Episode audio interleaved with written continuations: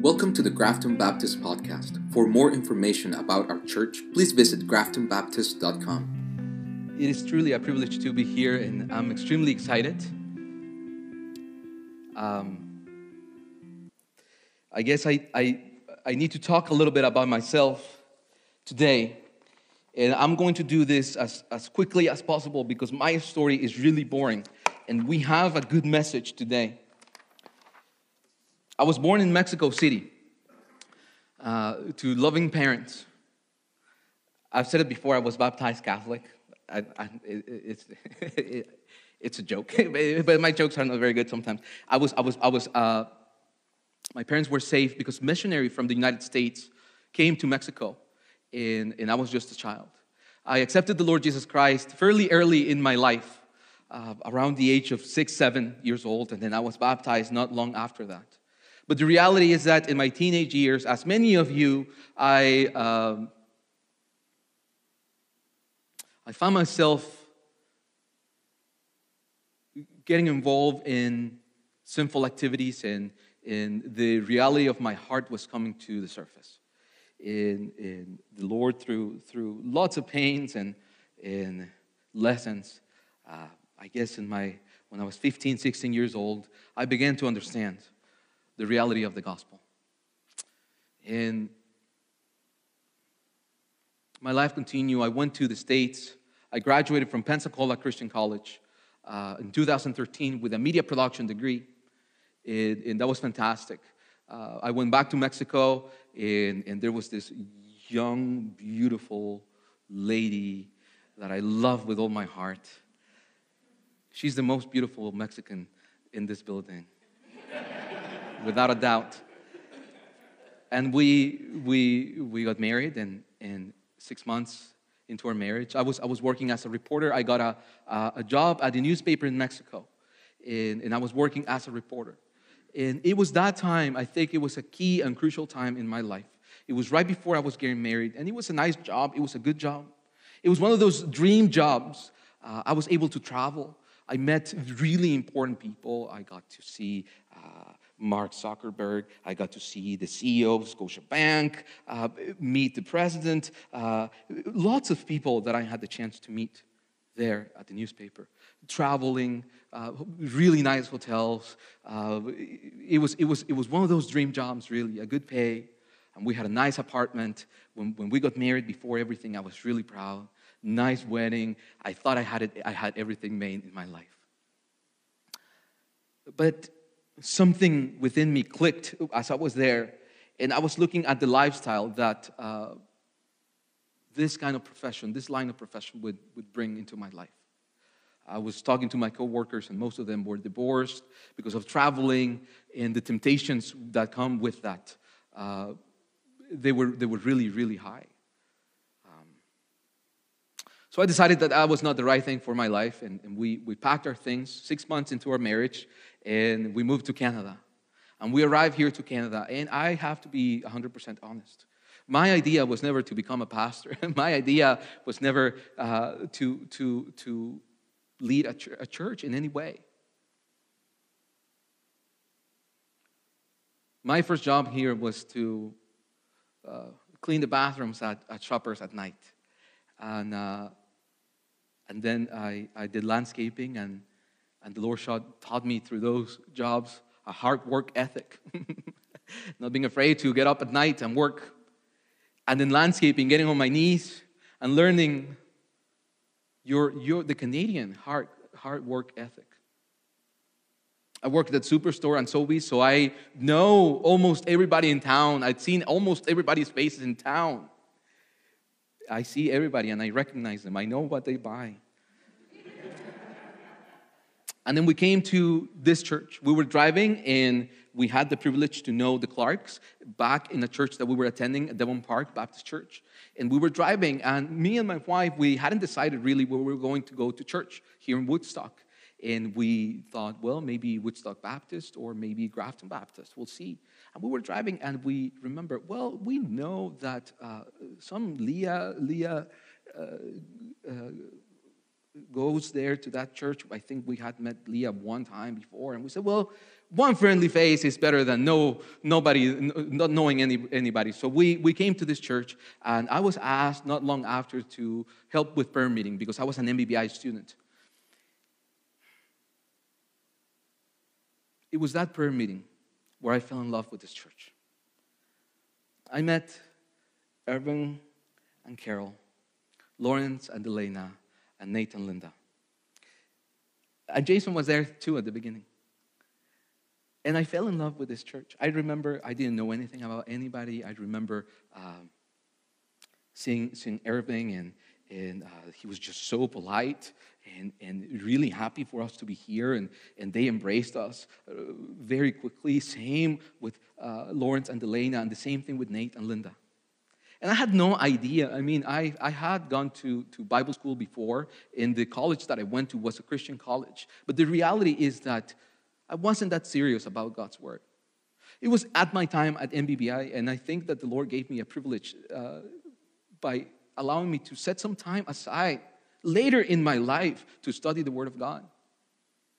And it was then when I started to understand the truth of the gospel, the truth of the gospel. And it transformed me.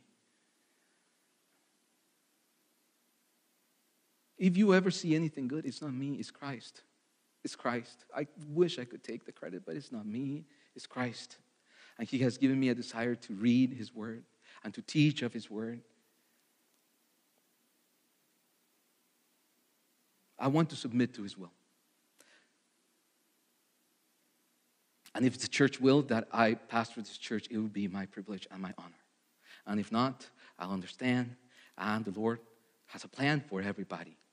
But know that in the time that I've been here, I've grown to love each and every one of you.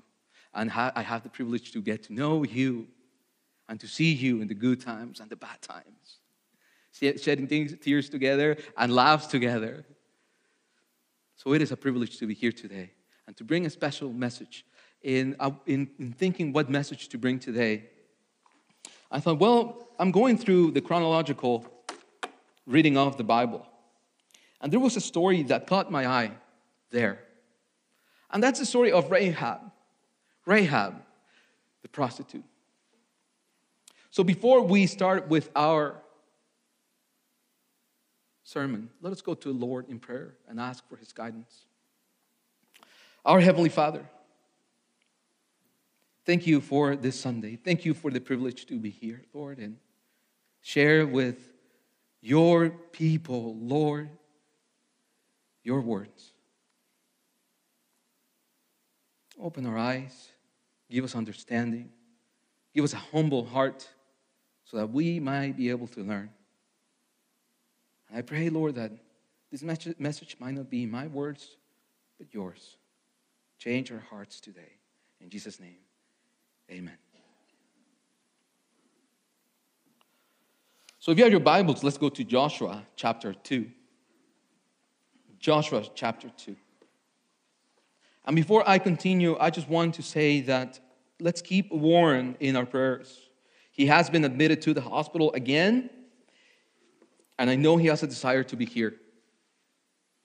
It is a privilege that you're able to be here today. Hmm. So let's pray for Warren. Let's pray for Warren. remember him. Call him.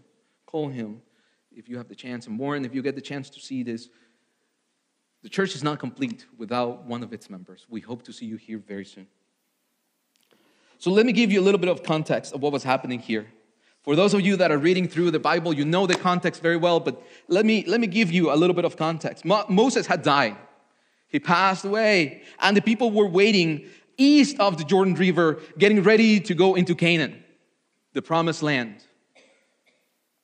Joshua is the fulfillment of the promise made to Abraham to, possess the promised land. That's what the book of Joshua is about the fulfillment of that promise. There were Canaanites dwelling in the land, and the Lord asked of the people of Israel to exterminate, to, to, to kill all of them, to all the people of Canaan. They were not allowed to take anything from the conquest of those cities, not even the treasure that they would get, obviously, from, from taking over a city, they were not allowed to keep even that for themselves. The Lord wanted them to have nothing to do with those nations that were wicked and pagan.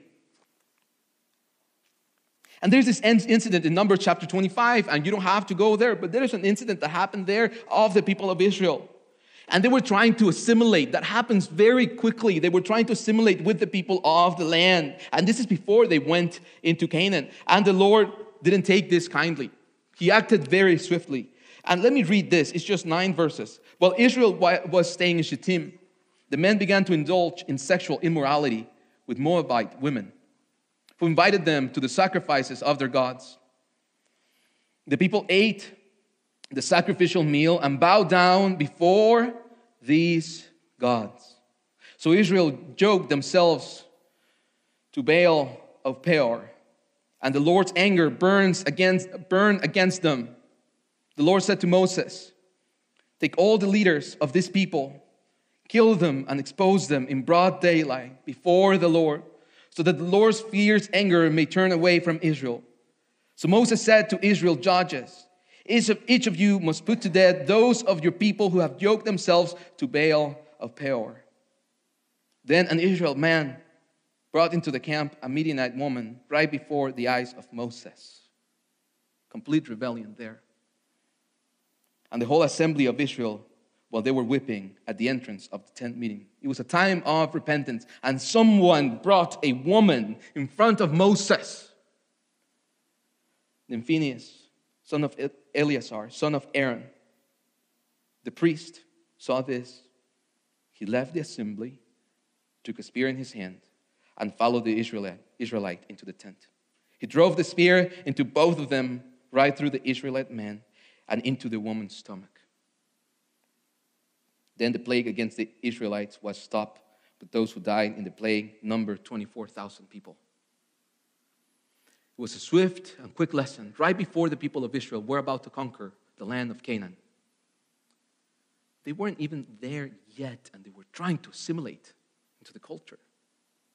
So here we are in this place called Shittim, looking to conquer Canaan, looking to conquer Jericho, a fortified city. It was important, important to, to conquer this city because in order to control the rest of the territory, you had to control this to control the city. It was sort of the, the gateway to, to into the land. It was an extremely fortified city. So take it, so take, taking over that city was extremely important. The city was thought to be unconquerable. It was a really strong city. It is thought that the city had a double wall, not just one wall, but two walls that protected it from any attacks. So here we are with the people of Jericho, terrified of the God of the people of Israel. So let's go to Joshua chapter 2. And let's read. And Joshua, the son of Nun, sent two men secretly from Shittim as spies, saying, Go view the land, especially Jericho. And they went and came into the house of a prostitute whose name was Rahab, and lodged there. And he was told to the king of Jericho, Behold, men of Israel have come here tonight to search out the land. Then the king of Jericho sent to Rahab, saying, Bring out the men who have come to you, who enter your house, for they have come to search out all the land. But the woman had taken the two men and hidden them. And she said, True, the men came to me, but I did not know where they were from. And when the gate was about to be closed at dark, the men went out I do not know where they meant, went.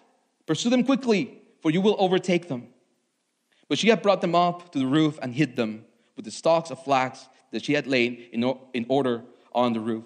So the men pursued after them on the way to Jordan as far as the fords, and the gate was shut as soon as the pursuers had gone out.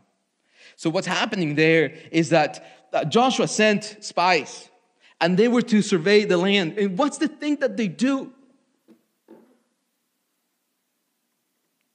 The, the, the commandment was go secretly, uh, go and view the land, especially Jericho.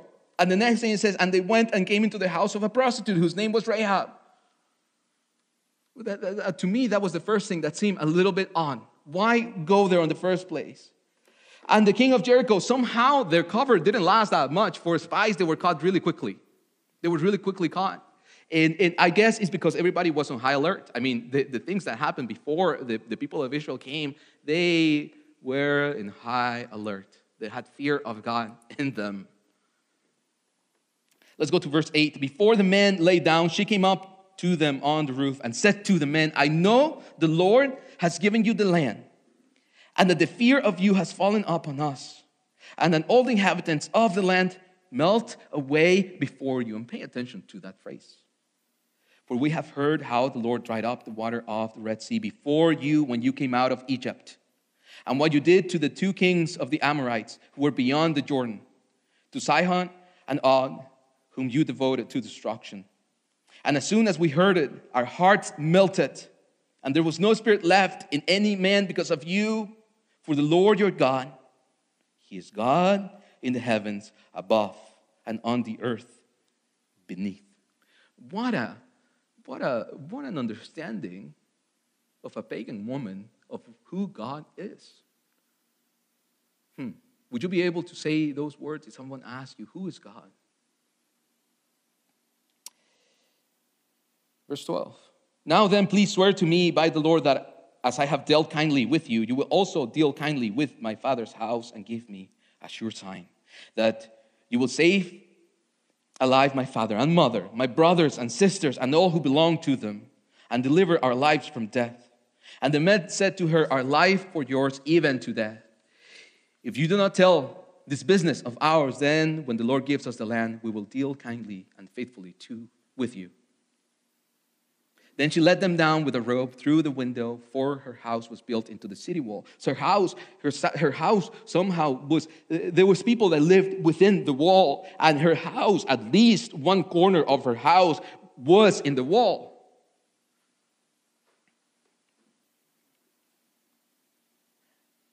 And she said to them, verse 16, Go into the hills, or the pursuers will encounter you, and hide there three days until the pursuers have returned.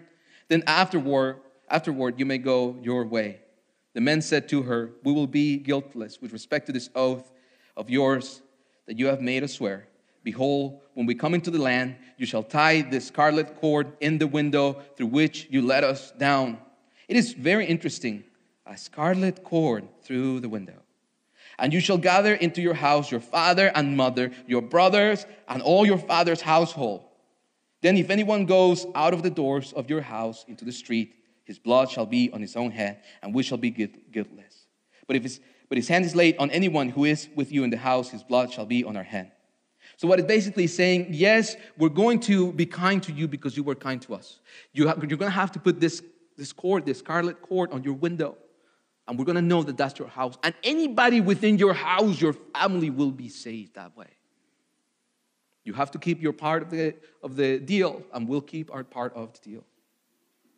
As she said, verse 21, according to your word, so be it. Then she sent them away, and they departed, and she tied the scarlet cord in the window.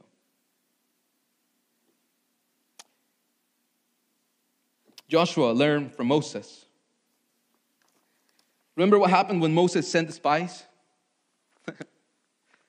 the people of Israel, their, their, their, their hearts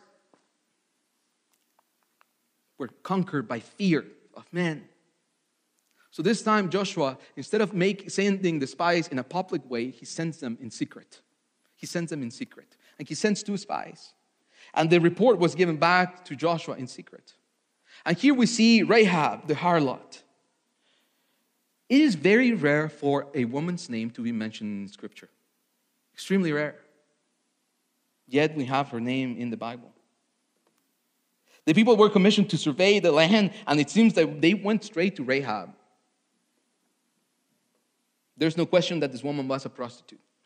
I read through the literature, and even rabbis in the past, they tried to make it so that she was just an innkeeper or something like that. Because there's very powerful people that come from this woman King David, our Lord Jesus Christ. They're all direct descendants of her. There's no question about it. She was a prostitute. It is important to know that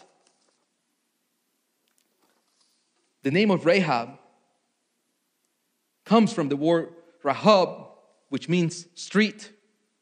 Street, because she was a street walker. or Rahaf in Hebrew, which means wide or broad, making allusion to the figure of a woman. So there's no question. Her name, everything about her hints to the points to the fact that she was a prostitute. She was a prostitute. But also her name suggests something that is contrary to that. I guess the new nature that she found after repentance. Egypt, the word Egypt means constraint. And Rahab, Rahab means wide or broad. So, in contrast with Egypt, Rahab was key, was key to open the land for the people of Israel. The information that she gave the spies was fundamental for the conquest of the land. In moments of despair for the nation of Israel, many times has been women that the Lord uses to bring salvation to its people. Think of the midwives in Egypt Esther and Rahab herself. Verse number three on, on Joshua chapter 2 says that the king of Jericho sent Rahab, saying, Bring out the men who could come out to you and enter your house. The spies were detected very quickly because the city was in high alert. Shittim is just a few steps away from Jericho. They're, they're really, really close. So it seems that the people were on high alert. And what's very interesting to note is that when the soldiers came to see her, they trusted her. They took her at her word. Maybe she was considered honest. And there's nothing about in, uh, in the Bible about how come she how she became a prostitute. Maybe it was external circumstances that brought her to that point. Maybe it was a personal decision. We don't know, and that's irrelevant. The Lord uses anybody, regardless of your past. But the people took her at her word. The soldiers followed her advice. She said, she told them, uh, I don't know where they went, but pursue them quickly, for you will overtake them. And what did the soldiers do? They did that. they did that. They followed her advice. She hid them. She hid them. This verb that is used there on, on verse 4, but the woman had taken the two men and hid them, It's the same verb that is used when Moses was concealed from the soldiers, when they were killing infants in Egypt. Rahab was a fundamental piece for the nation of Israel to conquer the land. She hid them just like Moses' mother. She hid the two spies.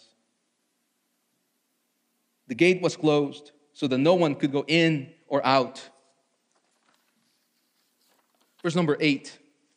Before the men lay down, she came up to them on the roof and said to, to the men, I know that the Lord has given you the land and that the fear of you has fallen upon us, and that all the inhabitants of the land melt away before you. For we have heard how the Lord dried up the river, dried up the water of the Red Sea before when you came out of Egypt, and what you did to the two kings of the Amorites who were beyond the Jordan, whom you devoted to destruction. And as soon as we heard, our hearts melted, and there was no spirit left in any man because of you. And listen to this confession of faith. For the Lord your God, He is God in the heavens above and on the earth beneath. There's no way, there's no way that a pagan person can say that without understanding fully the majesty of the King of Israel. Why did she hid the spice? Why? She was loyal to the King of Kings. She recognized that it was one king that was higher than the kings of this earth and that she must submit to and fear above anyone else. She gave them the information that they were looking for. This was the information that they needed. Our hearts melted in fear and everyone's courage failed because of you. That was the information that the spies needed. Survey the land. That was the commandment. And the information that she gave them is you know what? We're terrified because you'll win. She switched her allegiance in that point, right there. She was the key in beginning the conquest of the land. She also said it in, a, in an identical way that the people of Israel sang in Exodus chapter 15. And let's go to Exodus chapter 15.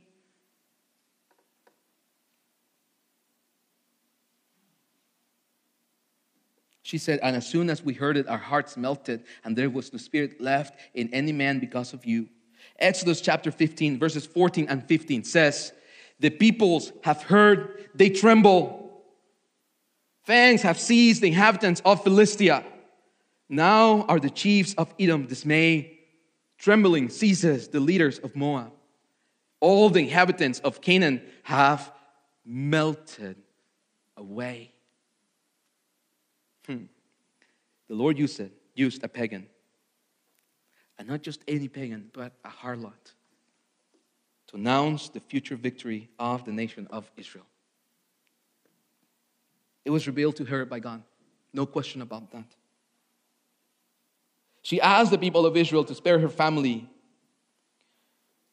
Why? Why did she ask that? Because the Lord had commanded them to destroy everybody. Deuteronomy chapter 20, verses 16 to 18, it says, But in the cities of this people that the Lord your God is giving you for an inheritance, you shall save alive nothing that breathes, but you shall devout them to complete destruction. that they might not teach you to do according to all their abominable practices that they have done for their gods. And so you sin against the Lord your God. Even when this commandment was in effect, the Lord showed mercy to those that repent. He gives grace to those that repent and convert to his kingdom. he adopts anyone into his kingdom. I don't know about you, but that is good news.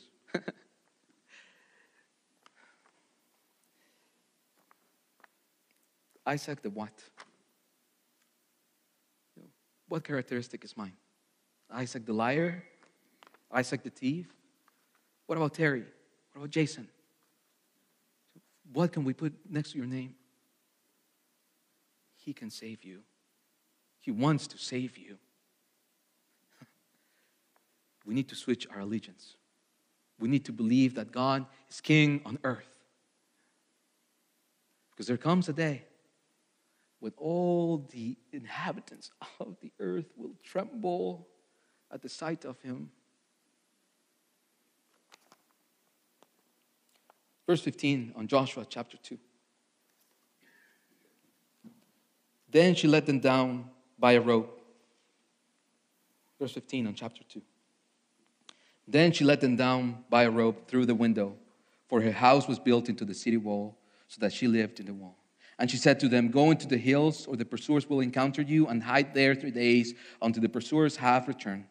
Then afterward you may go your way. The men said to her, We will be guiltless with respect to this oath that you have made us swear. Behold, when we come into the land, you shall tie the scarlet cord in the window through which you let us down. And you shall gather into your house your father and your mother and your brothers and all your father's household. Then, if anyone goes out of the doors of your house into the street, his blood shall be on his own head, and we shall be guiltless. But if a hand is laid on anyone who is with you in the house, his blood shall be on our head. But if you tell this business of ours, then we shall be guiltless with respect to your oath that you have made us swear. And she said, According to your word, so be it. Then she sent them away, and they departed, and she tied, and she tied the scarlet cord in the window. So here we have a sign again. This time on the window, but it's the same picture of what? Any ideas? pass over this is exciting because the Bible is connected. It's the same story over and over again. It's a story of failure, redemption, and sin over and over again until we get to the person of Jesus Christ that breaks that. A mark of scarlet color. Hmm. And all in the household would be spared. An example of faith. Don't you think this city is on high alert, okay? The, you have an, an enemy army that is about to attack you, and you know that they have a really good record of destroying completely people. and suddenly, this harlot who just had spies in, in her establishment uh, uh, uh, uh, a day or so ago is putting this scarlet piece of cloth on her window. Hmm, a little suspicious, don't you think? It required faith, it required obedience, risking her own life. But she understood her allegiance was now to a new king, the King of Kings and the Lord redeemed her. Not only that, but he gave her the honor to be relative of our Lord Jesus Christ.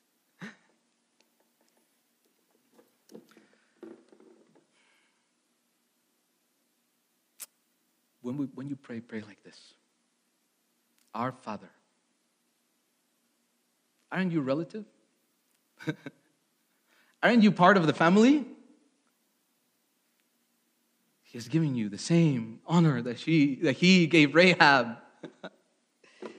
the story of redemption over and over again in my life, in her life, and in your life if you have believed. What is it that is dragging you about your past?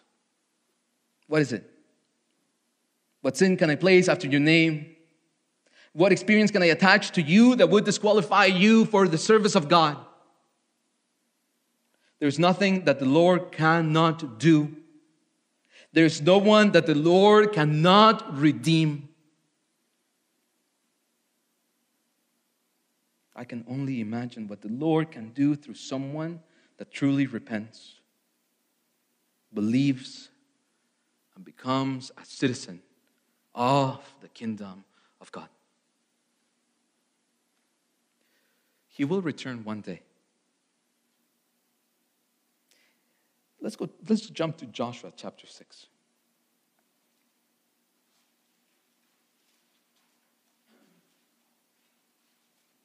Joshua chapter 6, verse 2. And the Lord said to Joshua, by the way, Joshua, it's, it's, the, same, it's, it's the same name as, as Jesus, Joshua.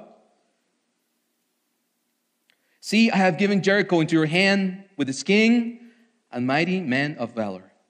You shall march around the city, all the men of war going around the city once. Thus shall you do for six days. Seven priests shall bear seven trumpets of rams of ram's horns before the ark. On the seventh day you shall march around the city seven times, and the priests shall bow, blow the trumpets. And when they make a long blast with the ram's horn, when you hear the sound of the trumpet, then all the people shall shout with a great shout, and the wall of the city shall fall down flat, and the people shall go up, everyone straight before him. The Lord one day will take us into his presence in a similar way, and the beginning of the establishment of his kingdom. 1 Thessalonians chapter 4. Let's go to 1 Thessalonians chapter 4 because the parallel it's incredible. 1 Thessalonians chapter 4 verse 13 to 18.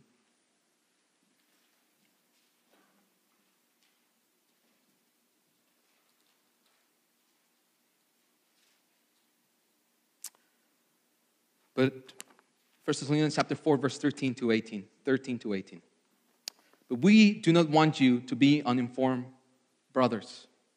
So he's talking to the citizens of the kingdom of God about those who are asleep.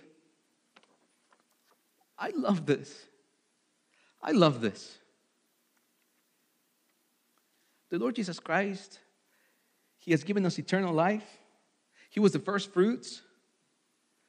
So when a believer passes away, he's only asleep. that you may not grieve as others do who have no hope. For since we believe that Jesus died and rose again, even so, through Jesus, God will bring with him those who have fallen asleep. For this we declare to you by a word from the Lord. In other words, listen, this is the word of the Lord. That we who are alive, who are left until the coming of the Lord, will not precede those who have fallen asleep. For the Lord Himself will descend from heaven with a cry of command, with the voice of an archangel, with the sound of the trumpet of God. And the dead in Christ will rise first. And then we who are alive, who are left, will be caught up together with them in the clouds to meet the Lord in the air. And so we will always be with the Lord, his kingdom established forever. Therefore, encourage. Therefore, encourage one another with these words. What words? He's coming. Those believers that we love, they're only asleep. He's coming. His kingdom will be established on this earth. He's coming. He has redeemed you. It's not about you, He's coming. The Lord can use you, but you need to surrender. The Lord is faithful, and He will keep His promise. The Lord is King, and His King demands submission. Hmm. I was a sinner, saved by grace, given a new name, brought into the family of Jesus Christ. And in the future, He has promised that I will rule me with Him. And so can you. Believe Because he's coming. The army of the Lord is right there. He's coming. It's going to be swift. Hang that scarlet cloth on your window. Be covered by the blood of Jesus Christ. Expand the kingdom. Share the good news with your family. Bring them into your house and be saved. Hmm. amen and amen. Let's go to the Lord in prayer. Our Heavenly Father, thank you for your word. Thank you, Lord, that it's alive, that it's true. Lord, I pray it would change our hearts. Lord, help us to recognize your rule just like Rahab did. Remind me, Lord, that it's not about me or my past, but it's about you and what you have done. Lord, I pray a blessing on the rest of the service. In Jesus' name.